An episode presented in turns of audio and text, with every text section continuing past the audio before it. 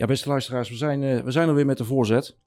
Uh, goedenavond, goedemiddag, goedemorgen, goedenacht. Zoals ik het vorige keer ook al zei, het is altijd maar afwachten wanneer je naar uh, onze aflevering luistert.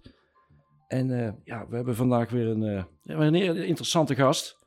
En naast of tegenover mij, ik zeg naast mij, nee, hij zit recht tegenover mij. Hij zit verscholen achter de microfoon. Imdat Solmas. Goedenavond, Imdat. Hoe is het? Ja, goed. In ieder geval bedankt uh, voor de uitnodiging dat ik hier mag zijn vanavond. Ja, ja even voor onze luisteraars in dat. Uh, jij was uh, ja, even zeven jaar. Toen ging jij van KS Broekhoven. Zeg ik dat goed? Je zegt het goed. Dat is lang geleden. Ja, ik ging van KS Broekhoven via een talentendag naar Willem II. Daar heb je de hele jeugdopleiding van Willem II doorlopen. En daarna heb je, na die jeugdopleiding, heb je een driejarig contract getekend bij de profs. Ja, drie keer één jaar contract drie keer, drie keer een jaar contract. Dus ja, dat, uh, ja. in ieder geval in de zin van elk ja. jaar. Uh, ja, dus drie jaar contract getekend. Um, daarna ben je naar WSC Waalwijk verhuisd. Dat klopt. Eerste klasse toen de tijd. Uh, daarna nog bij TAC BWB gespeeld. Nog bij twee clubs in België, Racing Mechelen en Beringen. Allebei derde nationaal en vierde nationaal. Vervolgens ben je overgestapt naar Triborg. Dat was een zondag hoofdklasser in Tilburg was een, eh, een, eh, ja, een fusieclub tussen TAC BWB en Zwavia toen de tijd. Dat even goed in mijn geheugen graaf. Um, Dan moet ik even correctie overgeven. Ja? We zijn eerst, uh, toen ik in ieder geval terugkwam, speelde volgens mij of tweede of eerste klasse. Maar we zijn een paar jaar achter elkaar kampioen geworden. Ja, en ja. uiteindelijk speelden we hoofdklasse. Ah, Oké, ja klopt. Daar heb je gelijk. Dat was niet meteen hoofdklasse. Hè? Toen ben je naar Bayonie verhuisd, Breda. Dat klopt ook. Kozakken Boys. Hoe lang heb je daar gespeeld bij Kozakken Boys? Drie jaar. Drie jaar bij Kozakken Boys. Was toen de tijd het hoogste niveau, hè? Hoogste niveau. Eén jaar Baronie. En dan drie jaar Kozakken Boys. Ja. En uh, toen uh, weer, nou, of toen weer, toen bij Desk uh, terechtgekomen. In Kaatsheuvel. Eh, ja, mijn trainer ging van Kozakken Boys naar Desk. Ja, die nam en, jou mee? Nou, we hadden al een aantal jaar al bij elkaar... ja, hij had me destijds, hij, ik moet het even zo zeggen, toen ik bij Triborg speelde, wilde me heel graag naar Baronie halen. Ja. Was, was uh, toen net niet gelukt. En eigenlijk een jaar later zijn we naar Kozak Boys gegaan. En uh, ja, toen zijn we elkaar eigenlijk wel weer tegengekomen en herenigd. Uh, nou, drie topjaren bij Kozak Boys gehad. Bij Baronie trouwens ook. Twee fantastisch mooie clubs. Mm -hmm. Nou, toen ging de trainer naar Desk mee. En toen ben ik eigenlijk een beetje loyaal gebleven om mee, ja. mee te gaan. Ja. En om uh, desk uh, ja, was Ad Adzeters toch? Adzeters, ja. Ja, ja. Oude Adzeters, good old Adzeters. Adzeters, gauw, gauw man. Ik heb begrepen dat hij nu uh, ergens ook jeugdcoördinator is geworden. Die weet niet van stappen, denk ik. Hij is met pensioen, maar toch niet? Nee, nee, nee. En dan uiteindelijk ben je van Desk ook nog bij Schijndel, heb je ook nog gespeeld. En daar zijn jullie kampioen geworden. Ja, dat klopt. En, toen speelde nog oude teamgenoot Mark Schenning was toen trainer. Ja. En nou ja, goed, zodoende zijn we eh, ben ik daar naartoe gegaan, een jaartje, ook kampioen mee geworden. Maar in de winterstop uh, had ik alweer contact met Ad Seters en toen ben ik weer terug eh, eigenlijk... terug naar Desk gegaan. Terug naar Desk gegaan. Oké. Okay. Nou, inderdaad, we gaan met elkaar in gesprek vandaag. We, we hebben van alles te bespreken. We kijken, we net we zeiden in het voorgesprek, we kijken wel wat er op ons pad komt. Hè? Ja. Dus uh, we gaan met elkaar in gesprek.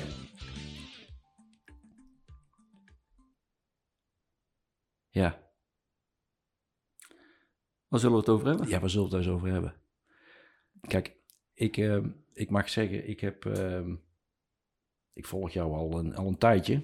En uh, wij hebben ook het, het, ik heb ook het geluk dat ik eh, met jou mag samenwerken op, eh, op een aantal voetbalvlakken. daar komen we later nog wel even op terug. Ehm, maar jij hebt natuurlijk veel ervaring in het, zowel in het profvoetbal als in, als in het amateurvoetbal. En dan met name op het hoogste niveau. Uh, maar tegenwoordig doe jij uh, ja, heel wat anders dan zelf voetballen. Want zelf voetbal je niet meer, hè? Uh, nou, niet meer op het hoogste niveau, maar wel een beetje nog met de oude voetballers. Ja. En bij voetbalvereniging Voorwap. Ja.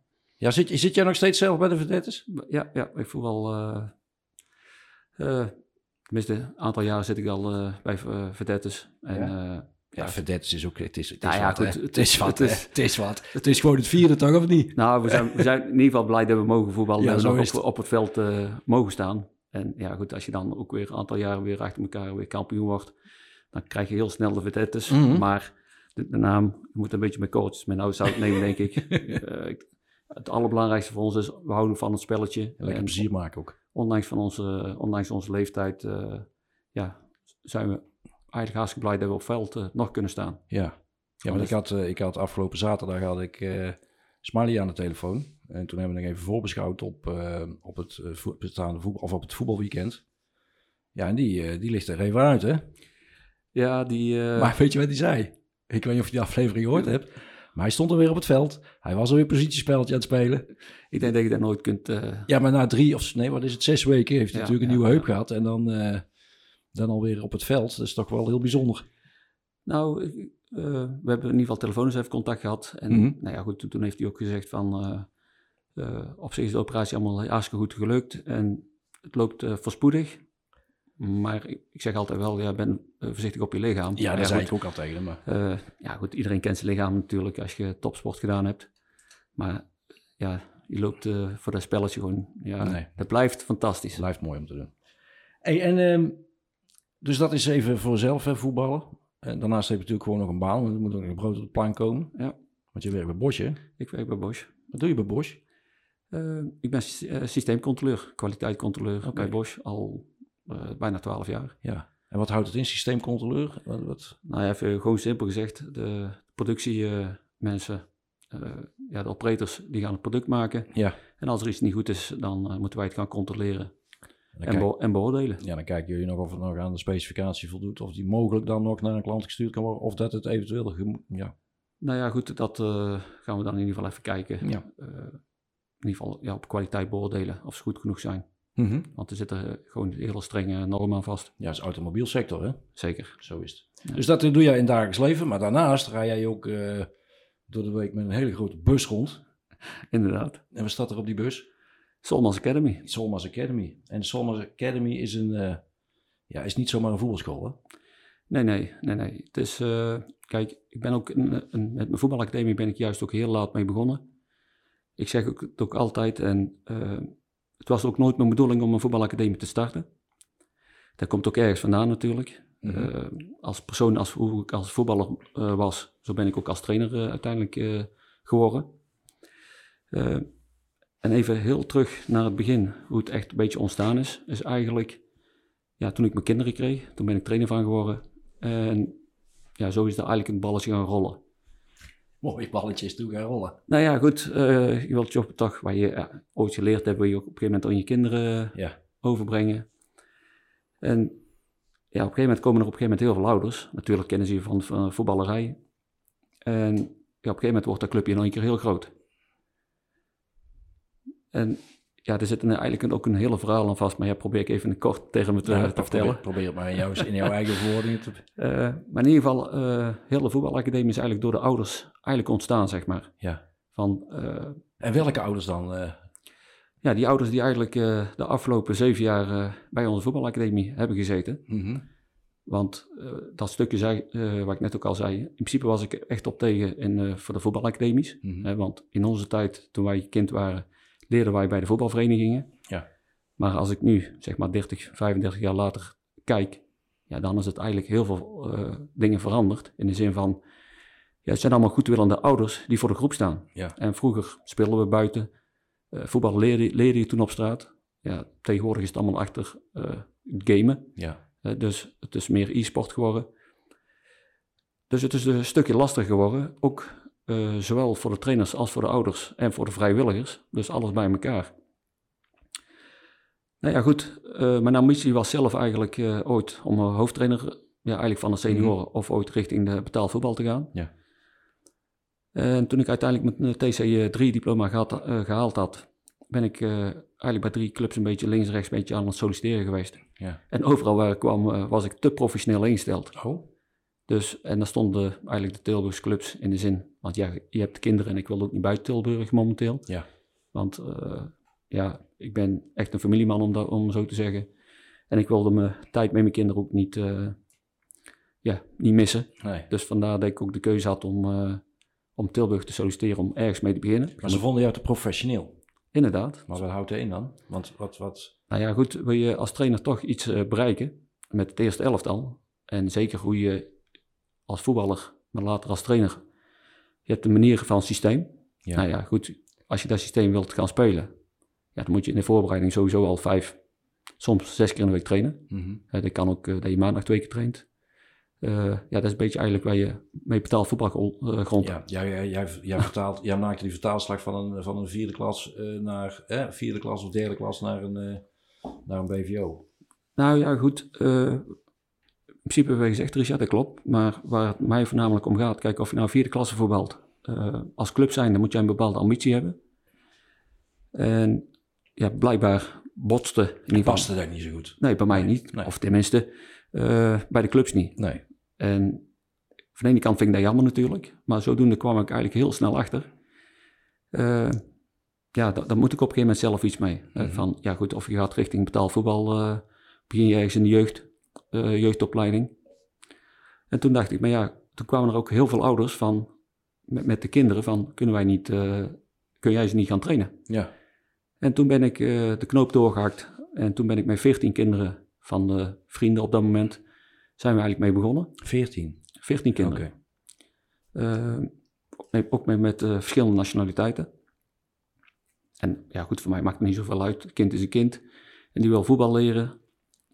En ik had, maar ik had wel de eerste instantie de ambitie om uh, ja, jongens bijvoorbeeld die bij, net bij een profclub afvielen, om die te gaan trainen. Ja, ja. Uh, om een handje te helpen. Alleen de maatschappij vroeg eigenlijk totaal iets anders. Wat vroeg de maatschappij dan? Nou, de, ja, uh, nou, toen kwamen eigenlijk meer ouders die in een kind, zeg maar, in een breed team speelden. Ja. Het, het, dan, dan val je meer in het maatschappelijke. En niet zozeer, stel dat je op een gegeven moment een kind hebt die in 12-3 voetbalt. En die wordt als laatste gekozen. Ja. ja, dan kan iedereen wel voorstellen hoe dat kind Ja. zijn eigen voelt. Ja. En laat staan de ouders. Ja. Nou, goed, dan komt er een, een vraag van, wil je mijn kind trainen? En voor mij was dat ook nieuw. En eh, ook voor de groep. Dus toen was het ook een uitdaging voor mezelf van, ja, hoe ga je daarmee om? En wil ik dat wel, wil ik dat niet? Ja, maar dat is een heel andere type speler, hè? Inderdaad. en eh dat gaat eigenlijk bij het, eh, beetje buiten je ambitie om. Maar je leert wel totaal andere dingen. Ja. Dus toen zijn we ook een eh, ja, soort plan van aanpak eh, mee begonnen. En het kind die eigenlijk zeg maar een jaar later altijd als laatste gekozen werd, werd nou als eerste gekozen. Ja. Sterker nog, die werd op een gegeven moment ook zeg maar naar de richting de selectie Gekozen. gekozen. Ja. Dus dat, dat maakt op een gegeven moment als trainer op dat moment ja, me zo trots. Ja. Daar kan niks eigenlijk meer tegenop. Ja. Dus Dus eigenlijk, hè, als, ik, als ik dat samenvat, dan is de ambitie van jouw voetbalacademie is niet alleen de talentvolle spelers opleiden, die al talent van zichzelf hebben en dat verder doorontwikkelen, maar ook spelers die misschien wat minder begenadigd zijn in het talent, om die toch nog ja, op, op, een, op een hoger niveau te brengen en het voetbalplezier te brengen. Dat is... ook- Vertaal ik het zo goed? Ja, ja, ja, ja, je vertelt heel goed, eh, Richard. Dus de afgelopen eh, zeven jaar, zeg maar, toen ik begon en waar we eigenlijk nu staan, zeg maar, eh, hebben we zeg maar een beetje drie soorten takken. De ene groep is eigenlijk zeg maar de talentengroep. Mhm. De tweede groep is jongens die eigenlijk net geen talent hebben, maar wel keihard we- moeten Heel, werken heel hard werken, ja. om uiteindelijk toch een bepaald niveau te kunnen bereiken. Of ja, de lat ligt dan bij jezelf natuurlijk waar, waar de lat ligt. Ja. Ja, en daarnaast heb je ook nog een, eh, een groep, eh, wat ik altijd wel eens zeg, van ja, die kinderen moeten aan de motoriek nog werken. Ja. Eh, eigenlijk wat ze nog tekort komen aan de spiermassa. Mhm, mhm. Maar dat kost heel veel tijd, heel veel energie. Ja. En, eh, en dat proberen de jongens ook beter in te maken. Ja. En, en in het begin hadden we zeg maar verschillende gedachten. Maar als je nu kijkt, zeg maar, ja, wij proberen iedereen eigenlijk meer compleet te maken. Mhm. En of dat nou jongens voor in de breedte zijn, of voor de topamateurs, of voor de professionals. Het gaat er gewoon om, ja, je moet gewoon als voetballer gewoon compleet zijn. En Ja, maar ook als mens. ook als mens. Dus Ja. het is niet zozeer, eh, eh, even simpel gezegd, we proberen gewoon het maximale uit jezelf te haal- halen Ja, als ja. voetballer, Mhm. maar ook, eh, ook als mens, zeg maar. Ja. Want om een voorbeeld te geven, heel simpel, toen ik bij Willem II eh, speelde, was altijd heel mooi. We hebben in die tijd dat ik speelde, hadden we gewoon een van de beste jeugdopleidingen samen met Ajax destijds. Ja, dat was, dat weet ik nog wel, ja. En uh, daar ben ik ook die trainers van uh, toen echt dankbaar voor. Ja, want dat is het stukje wat ik in het hedendaagse leven ook uh, naar buiten probeer te brengen, zeg maar. Maar dat verwacht, verwacht ik ook van, van mijn leden. die mm -hmm. kinderen die bij mij trainen, die elke week fanatiek komen om beter te worden. ja, dat is het mooiste wat er is. Ja. Ja, en ik kan erover meepraten, want ik sta vrijdags mee op het veld. Nou ja, goed. Uh... En, uh, ik, kan er, ik kan jouw verhaal totaal beamen. En het is gewoon ontzettend leuk om, uh, om met die groepen samen te werken. En om te zien, ook te zien, dat ze dus steeds ja, elke week weer ontwikkeling doormaken. En dat is gewoon heel mooi om, om dat mee te maken. Dat is, dat is uiteindelijk wat onze academie ook zeg maar versterkt. Want al die ja, vrijwillige trainers, zeg maar, die ik uh, ooit voor de groep heb gestaan. Want iedereen komt natuurlijk mm -hmm. ook voor hun plezier. Uh, dat is ook een van de, de, ver, uh, ja, goed, de vereisten waar ik voor, voor sta. Ik, ik, verwacht van mijn trainers ja, hetzelfde inzet, zeg maar, ja, als van, als van, van mijn spelers ja. die bij ons trainen.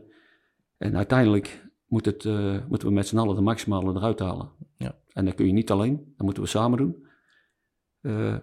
maar je krijgt enorm heel veel uh, respect terug van de kinderen. Ja. En ik denk dat daar de basis ligt uh, ja, voor de toekomst. En, en uh, even, even in dat, als je kijkt naar, hè, je bent met 14 spelers begonnen in 2016. Ja. we zitten nu in 2023. Dat klopt. Dus we zitten alweer, even rijk, ben je goed naar overweg, zeven jaar verder. Bijna zeven jaar. Bijna zeven jaar. Hoeveel, hoeveel spelers zijn er nu, zijn nu aan het trainen bij de academie? op dit moment rond 40 voor de crisis zaten we bijna op de 70. Ja. En in die zeven jaar heb ik bijna, als ik die van tevoren ook allemaal zou moeten tellen, want ik ben, uh, in het begin heb ik de registratie niet zo bijgehouden, want omdat ik niet wist welke richting dat op zou gaan. Ja. En, maar ik kan nou wel beamen dat we meer dan 150 kinderen bij de academie uh, hebben zien komen en gaan, zeg maar. Ja, ja. ja, dat is gewoon heel mooi. En het zijn niet alleen voetballers, hè. het zijn ook, ja, keeper is natuurlijk ook een voetballer. Ja, je keepers worden altijd een beetje apart. Maar jullie leiden ook en trainen ook keepers, hè? Dus er is altijd een keepersgroepje ja. die met Guus bezig is en met uh, assistent Gito. Ja, dat klopt. Dus uh, ja, mooi. Ja, dus, uh, maar ja goed, dat geldt eigenlijk wat voor de keepers, of voor, wat voor de voetballers geldt, geldt voor de keepers idem dito. Mm -hmm. want als er iemand een vakman is, dan is het Guus Vragen wel. Ja. dus zeker op dit leeftijd, dat hij nog steeds zo uh, met ambitie op, op het veld sta, week in, week uit, ja, dan, Dan, dan ben ik als mens gewoon zo trots, uh, weer of geen weer, dat hij voor de kinderen elke week uh, voor de groep staat. Ja, mooi. Nou, mooi, mooie, mooie samenvatting eigenlijk van, hè, van je zegt van oké, ambitie om hoofdtrainer te worden. Nou, uiteindelijk een andere weg ingeslagen. Een, een weg ingeslagen door een eigen voetbalacademie te starten met, met een stukje een maatschappelijke insteek erin. Hè? En, en uh, nou ja, ik vind dat gewoon heel mooi. Mooi om... Uh... Nou, uh, misschien is het ook wel een mooie. De, bijvoorbeeld Peter de Baar, die destijds 20 tot, tot 25 jaar jeugdopleiding van Willem II heeft. Mm -hmm. En dat vond ik zelf, waar ik echt trots op was. na, na Willem II, zeg maar, ja goed, dan kon hij overal naartoe. En ja, heeft hij toch voor onze academie gekozen. Ja. En dat is echt ook wel iets ja. dat iemand met zoveel ervaring uh, ja, eigenlijk aan de, aan de slag kan. Ja. Dus uh, de, de doelstelling wat, wat wij als academie hebben, uh, van, ik zeg ook altijd, voetbal, voetbalverenigingen hoeven eigenlijk nog niet zo bang te zijn van, van voetbalacademies of voetbalscholen, als je maar de juiste intentie hebt. Ja. Kijk, en, en simpel gezegd, wat was mijn intentie destijds en wat is de, de intentie van ons nu allemaal? Het is zeker niet om, om spelers bij andere clubs weg te halen. Want iedereen komt bij ons allemaal uit vrijwillig. Ja. wij, wij, doen op dat gebied nog niet eens op scouting. Uh, je moet het net als op school. Hè, kinderen die heel goed kunnen leren, die krijgen bijles. En kinderen die minder kunnen leren, die krijgen ook bijles. Ja. Dus, en zo moet je eigenlijk de, de goede voetbalscholen of de goede voetbalacademies, ik denk dat je het op die manier uh, moet gaan benaderen ja. en zien. Nou, waarvan akte. We gaan even luisteren naar, uh, even een tussendoortje. We gaan even luisteren naar, uh, naar onze vriend uh, uh, Smiley. Smiley die heeft altijd in mijn, in mijn afleveringen een, een analyse. Dus ik, eh, ik heb hem zelf nog niet beluisterd. Het is een, eh, een analyse van de wedstrijd van vorige week. Eh, we hebben hem wel nog besproken, denk ik, in onze voorbeschouwing. En hij eh, nam er even ruimschoots tijd voor om deze wedstrijd te analyseren. Dus, eh, dus we gaan even luisteren naar eh, de analyse van Smally. De analyse van Smally.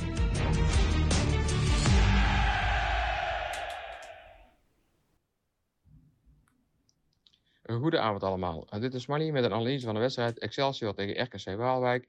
Gespeeld afgelopen zaterdagavond om 9 uur in stadion Van Dongen en de Roo te Rotterdam. De wedstrijd werd geleid door scheidsrechter Mark Nachtegaal. Excelsior trof RKC pas drie keer in de Eredivisie en won één keer. Dat was in 2011 in de laatste editie. 1-0 via een eigen doelpunt van Art van Peppe. Het werd nimmer gelijk op Woudenstein. Eerder dit seizoen won RKC thuis met 5-2. Excelsior leidde bij rust, maar Pelle Clement, Thierry Lutonda, Ferdinand uh, Anita en Michiel Kramer waren in de tweede helft trefzeker. Excelsior won twee keer in de laatste acht wedstrijden en verloor de andere duels. RKC won zijn laatste twee duels. Excelsior staat op plaats 14 en RKC op plaats 9, met onderling verschil van 6 punten. De wedstrijd tussen Excelsior en RKC Waalwijk heeft geen winnaar opgeleverd. De Rotterdammers hielden de Brabanders thuis op 0-0. Wedstrijden die in 0-0 eindigen kunnen saai zijn, maar daarvan was geen sprake. De toeschouwers kregen een boeiend en spannend duel te zien, waarin beide ploegen tot diep in de blessuretijd bleven gaan voor een overwinning. In de enerverende eerste helft golfde het spel op en neer en met name in de openingsfase zorgden beide ploegen voor het nodige gevaar. De eerste dreiging kwam van RKC Waalwijk. Julien Lobete dook op bij de eerste paal, maar vond Stijn van Gassel op zijn pad. Aan de andere kant vuurde Lazaros Lamproe een vrij schot af op een vijandelijke doel, maar de bal krulde langs de verkeerde kant van de kruising. Nog in het eerste kwartier konden ook Nadjan Choaon, Reda Karchuc en nogmaals Lamproe uithalen, maar een treffer leverde ook deze schoten niet op. Na deze fase werd ook RKC Waalwijk weer gevaarlijker. Mats Seuntje schoot de bal na een combinatie met Ilias Belhassani over het doel van Stijn van Gassel.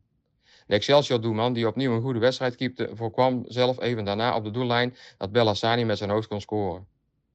Nog voor was Seuntjes nogmaals dreigend en raakte Lobete de paal, waardoor de Kralingers tevreden mochten zijn dat het bij 0-0 bleef. De, de, ploegen waren ook in de tweede helft aan elkaar gewaagd, maar wisten minder kansen te creëren. Kenzo Goudmijn was bij de thuisploegen dicht bij succes, maar zijn knal belandde tegen de lat. In de slotfase dacht invaller Noah Naujoks een penalty te krijgen na hens van Lars Nieuwpoort, de broer van Excelsior-verdediger Sven Nieuwpoort. Maar omdat de bal tegen diens steunarm kwam, ging de bal niet op de stip. Nadat Stijn van Gassel had voorkomen dat Michiel Kramer, die altijd lijkt te scoren tegen Excelsior, het duel kon beslissen, ging ook de laatste kans van de Waalwijkers over het Excelsior-doel. Zodoende bleef het bij 0-0 en op de ranglijst verandert daar niets voor beide ploegen. Dit was de analyse van Smally en een fijne avond allemaal. De analyse van Smally.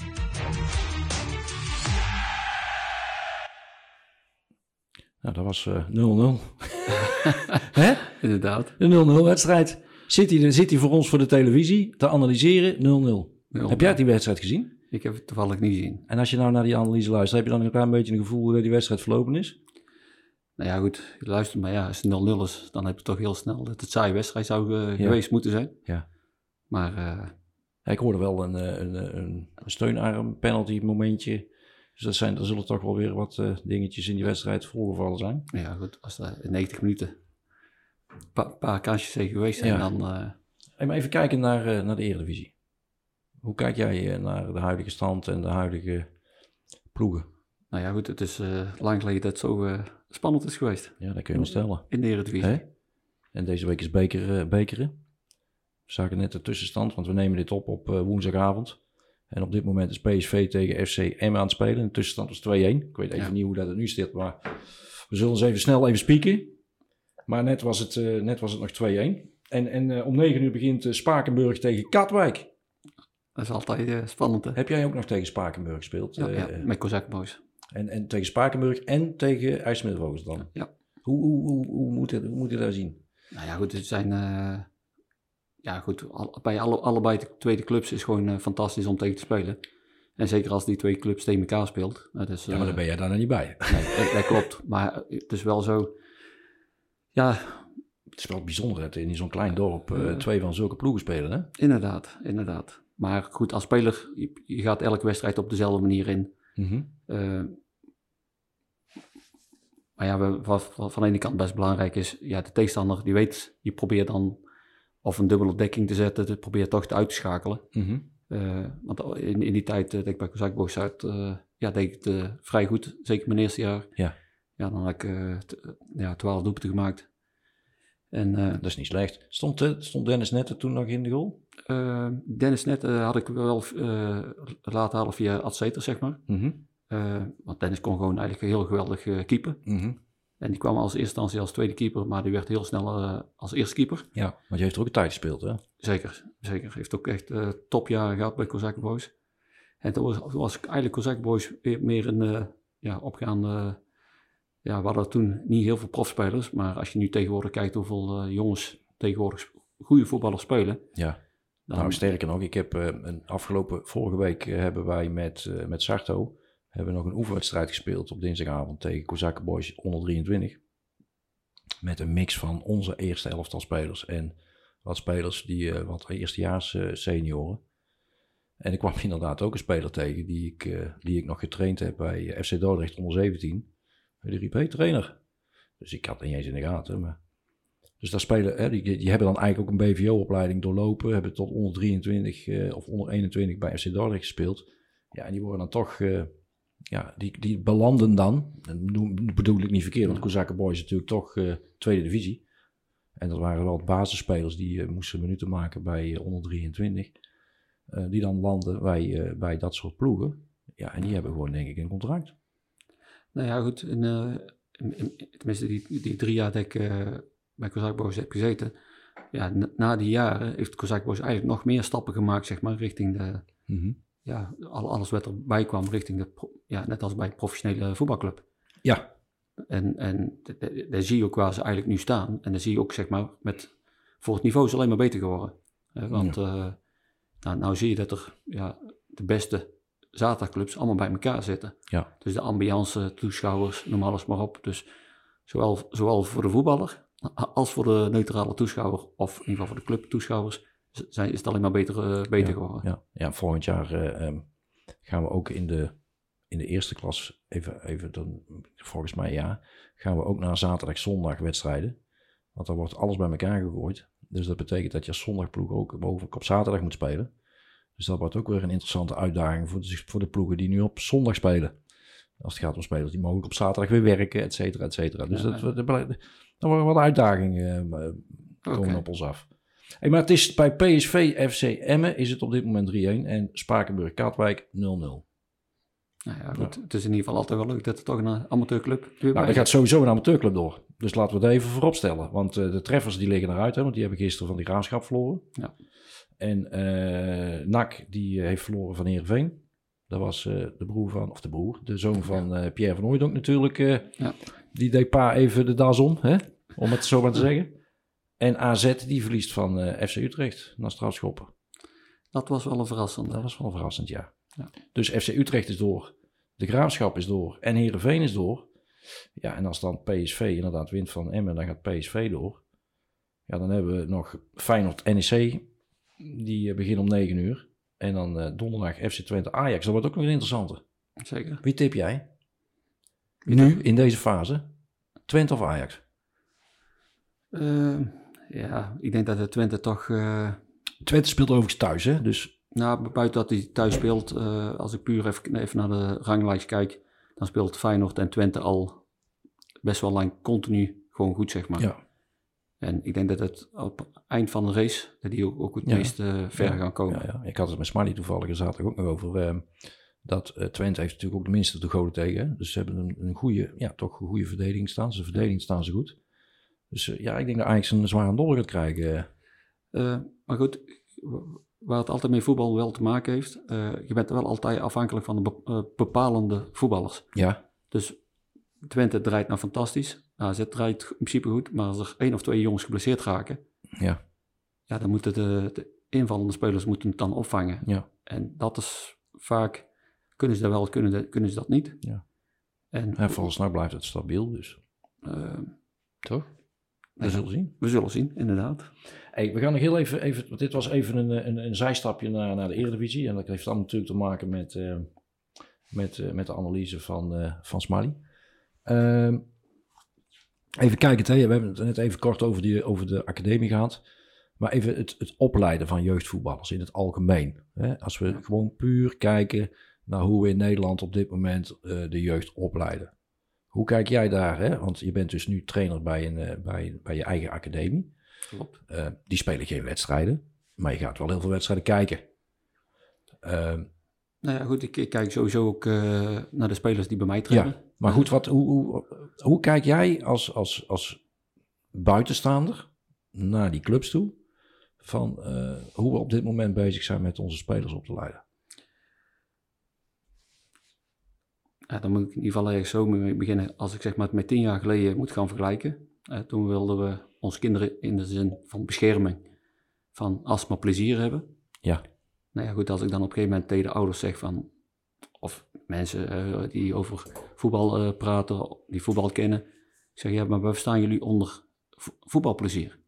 Ja, als je maar lekker op veld staat en Mhm, mhm. eh, als je maar lekker kan rennen, kan bewegen. Oké, maar als je nou 10-0 verliest, heeft jouw zoon dan voetbalplezier? Ja. Want dat is op een gegeven moment ook een beetje vanuit, eh, tenminste dat is wat ik, vanuit de clubs hoorde, vanuit de KNVB, hadden ze een bepaalde voetbalvisie. eh. alleen, ik denk dat we op een gegeven moment van onze kinderen meer, in plaats van echte voetballers gingen maken, gingen we kinderen juist in bescherming nemen. Ja. En daar zie je gelukkig weer veranderen, eh, hoe het eigenlijk meer vroeger ging. Ja.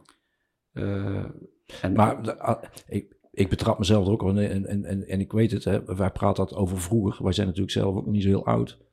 Ehm, maar wij gingen vroeger, als, als wij gingen voetballen, ging het om te winnen. Toch? dat klopt. Dan moest je ging. Eh, Dat moest gewoon gewonnen worden, wat kost wat kost. Eh, en dat is dat stukje eh, wat je niet heel goed eh, aanhaalt, Richard. Hè? Kijk, ik probeer de go- goede dingen van vroeger en de goede dingen Van van, nu. van nu, probeer ik eigenlijk met elkaar samen te smeden. Ja.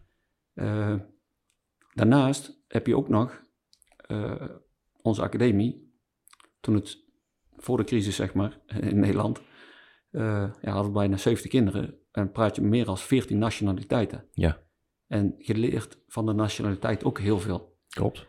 En als ik dan heel een, een voorbeeld geef, onze Marokkaanse gemeens- eh, gemeenschap of Turkse gemeenschap, ja, die, die kunnen fantastisch, die hebben techniek fantastisch, maar die moeten echt leren met hun hoofd te voetballen.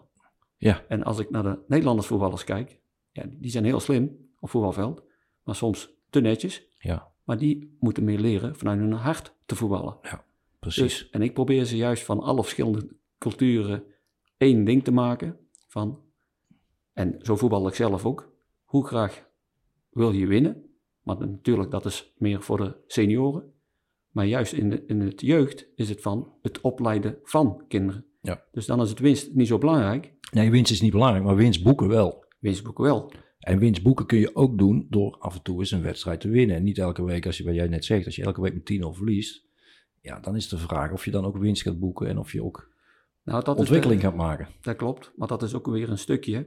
eh, als jij binnen jouw club gaat selecteren, en dan bedoel ik nu niet met goedwillende trainers, of, eh, of ik zeg het verkeerd, goedwillende ouders, Mhm. maar eh, binnen de club moeten er een aantal trainers zijn die er echt verstand van hebben. Ja. Die moeten de kinderen zo goed proberen in te delen dat het niet te makkelijk wordt, maar zeker ook niet te moeilijk. En dan moeten ze van daaruit gaan werken eh, ja, naar een bepaalde visie toe. Ja. En ik denk elke voetbalvereniging moet een bepaalde voetbalvisie hebben. Dat, dat hebben wij binnen onze academie ook. Mhm. Want bij ons komt iedereen van verschillende amateurclubs. Alleen bij ons werkt het net wat anders. Wij kijken puur wat komen die kinderen tekort. Ja. En dat is wat wij de kinderen proberen beter te maken. En wij gaan niet zeggen van, oh die trainers, eh, ja, die bakken er niks van bij een amateurclubs. Nee, daar gaan wij totaal niet over. Dat is ook niet aan ons. Nee. Wij beoordelen alleen wat wij zien.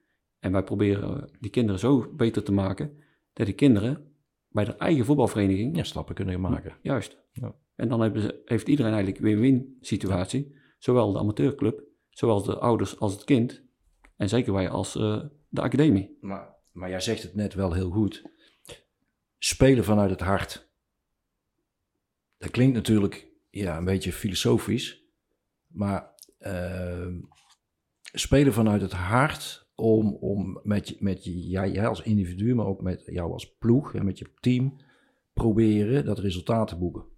Toch? Inderdaad. En dan soms ga je wel eens over, hè, dan, dan probeer je dat, eh, ja, ik zeg niet over de schreef, dat bedoel ik niet, dat, zo bedoel ik het niet, maar eigenlijk alles eraan doen om die wedstrijd te winnen.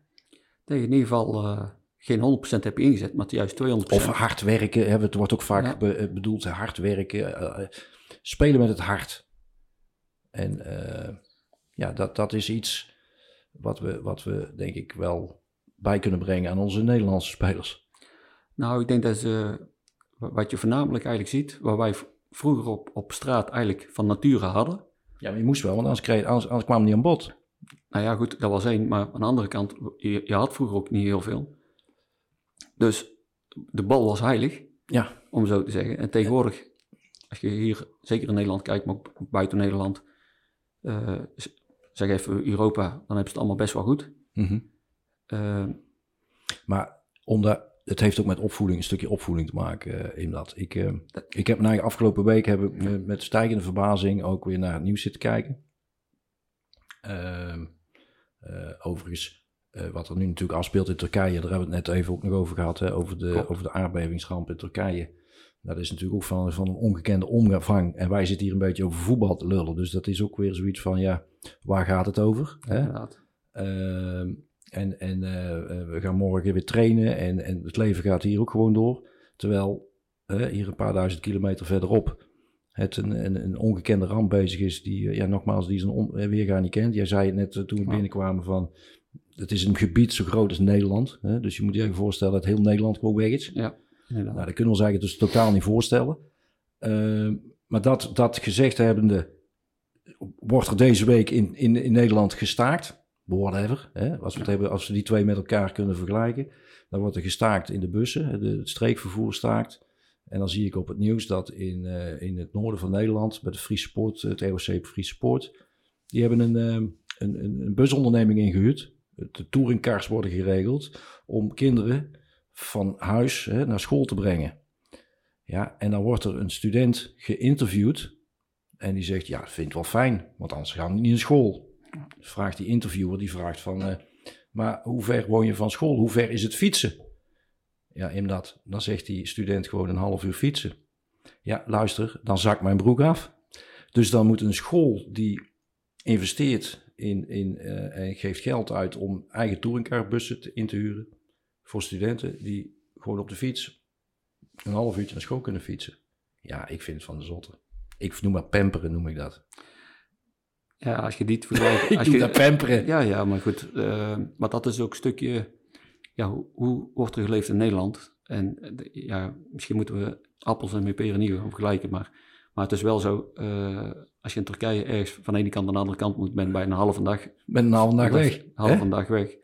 En wij moeten ook niet vergeten dat hier de eh, sportcultuur, eh, ja, de, de onderbouw allemaal gewoon perfect goed geregeld is. Zo is het. En, en eh, daar kan ik heel moeilijk over zeggen hoe het in Turkije gaat. Je ziet het. Daar, en vaak heeft het ook mee te maken, de ouders kunnen het gewoon niet op en neer brengen, omdat het de werkgelegenheid, zeg maar, zijn bijna twee, drie uur onderweg. Ja. En waar jij zegt, hier doen we het moeilijk over een half Nou, uur. Nou ja, kijk, en dit zijn dus dingen waarmee je dus geconfronteerd wordt. En ik had het twee weken geleden, denk ik, in de, in de aflevering, twee afleveringen terug met Pieter in het Groen over. Die heeft natuurlijk een tijd in Afrika gezeten, in Ghana, bij Red Bull.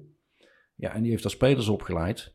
Ja, als daar de trainer tegen zegt, je moet door de muur heen lopen, lopen ze door de muur heen. Want die zijn o zo blij dat ze kunnen voetballen. Ja. En die hebben zoveel over voor het voetbal. Want dat is hun uitweg om een beter leven te kunnen creëren. Dus, en, en onze, hè, onze spelers die voetballen als hobby. Maar daar zijn spelers bij, die, die vinden het ook leuk. En die, die hebben er ook plezier in. Alleen die hebben daar nog een hoger doel bij. Want het is voor hun een mogelijkheid om ja, uit een bepaalde situatie te kunnen stappen. Nou, eh, sterker nog, de rampgebied wat er nu in Turkije is, Mhm. daar ben ik zelf ook nog op stage geweest, zeg maar. Ja. En dus ik heb zelf ook eh, bij verschillende profclubs eh, nog stage gelopen. En daar kun je absoluut niet mee vergelijken, net als hoe we hier in Nederland. Kijk, hier in Nederland voetballen wij, omdat we voetballen zo leuk vinden. Mhm. Maar daar hangt het leven vanaf. Dus Ja, als je En- ziet wat er in die stadions af en toe gebeurt. Hè? eh, wij hadden gewoon een oefenwedstrijd. En ja, er waren bijna 5 tot 6.000 eh, ja, van het leger, zeg maar. Die daar gewoon als bescherming, 6000 man. 6000 man, die e- even voor een oefenwedstrijd, nog niet eens een competitiewedstrijd. Maar goed, dat was voor hun een, even een oefening wat ze tussendoor eh, deden. Ja. Eh, maar dat zegt ook eigenlijk genoeg eh, ja, hoe de beleving Ja. soms daar eh, kan gaan, zeg maar. Ja. Echt in een, ja, echt een vo- voetbalcultuurland, zeg maar. Ja, dat is het. Wesley Sneijder die zei het van de week op televisie ook nog. Dan, dan eh, wordt daar vuurwerk afgestoken en, en, en ja, dat is ongekend. Ja, dat is... eh, Ja. Maar nogmaals, dat is even de contrasten, zeg maar, van hoe daar gevoetbald wordt en hoe wij het hier... Wij hebben het hier gewoon goed. Laat even vooropstellen. inderdaad... Onze, onze kinderen hebben het eh, nou overwegend goed. Eh het is goed onderwijs. Eh heel veel mensen ja, mopperen wel eens van het is... Het is hè, maar, maar we mogen blij zijn met ons onderwijssysteem in Nederland. Ook als je kijkt naar onze voetbalstructuur en onze voetbalcultuur. Maar ook onze faciliteiten. Ja, luister. Waar, waar wij, waar wij vrijdags trainen. Mooi kunstgrasveldje. Ja. Eh, Je kunt altijd trainen. je kunt altijd trainen. Eh, Er is licht. Nou, er zijn landen bij waar ze dat allemaal niet hebben. Dus we mogen wat dat betreft niet mopperen. Nee, En dat doen we dan ook niet, toch? Nee, nee, nee, maar ik denk dat we als, als, eh, als zeker als eh, mensen in Nederland, gewoon wat positiever tegen dingen aan kunnen kijken. Ja. En niet juist alleen de negatieve eh, naar voren schuiven, maar juist ook meer de positieve dingen wat er Ja. goed gaat. En dat, en dat is denk ik dat het nu, dat is wel een mooie afsluiting ook, eh, want ik zit even naar, naar de klok te kijken. Hè. Ehm, ehm, ik denk dat het ook een mooie afsluiting is, ook in het licht van wat er nu zich in Turkije afspeelt. Ehm, dus, ik, dus ik wil ook onze luisteraars oproepen, mochten jullie eh, de, hè, steun, steun eh, de mensen in Turkije. Er zijn natuurlijk van allerhande eh, hulpinstanties die daar bij, aan toe, bij kunnen dragen. Ik heb begrepen dat jij zelf ook nog wel wat, wat materialen richting Ja. Turkije hebt gestuurd. En ook, Eh, eh, ja, wat ze voornamelijk, wat ik ook gedaan, zelf ook gedaan heb, gewoon geld doneren. ja, Daar eh, kunnen ze het nou het meeste gebruiken. ja, dus eh, we roepen onze luisteraars op om dat ook te doen. Ehm, nou, en dan eh, denk ik dat we eh, gaan afsluiten in dat. Ja. Hoe vond je het? Ja, leuk. Ja? Na, na zoveel jaren weer eh keren echt over voetbal. Ja, goed, we, we- we zitten dag en nacht natuurlijk in de, in de voetballerij. Ja, Maar eh, buiten dat is het ook wel een keer leuk om weer helemaal weer terug te gaan naar het, naar het begin. ja nou, Hoe het, hoe het en, ooit begon. En ik denk dat het een keer leuk is. eh, we, hebben, we hebben ook regelmatig eh, eh, avondjes hier dat we zitten te lullen over voetbal met, eh, met wat meer mensen. Dus eh daar ben je ook bij harte bij uitgenodigd om gewoon eens een keer aan te schuiven. Dank u wel. Dan kunnen we, dan kunnen we gewoon eens even in een breder, eh, breder collectief eh, over van alles en nog wat praten en uh, ouwehoeren. Ehm, ik vond het leuk dat je hier was. Ehm, we gaan afsluiten en ehm, ja, wij spreken elkaar eh, vrijdag weer. Dat klopt. Tot vrijdag. Fijne dag.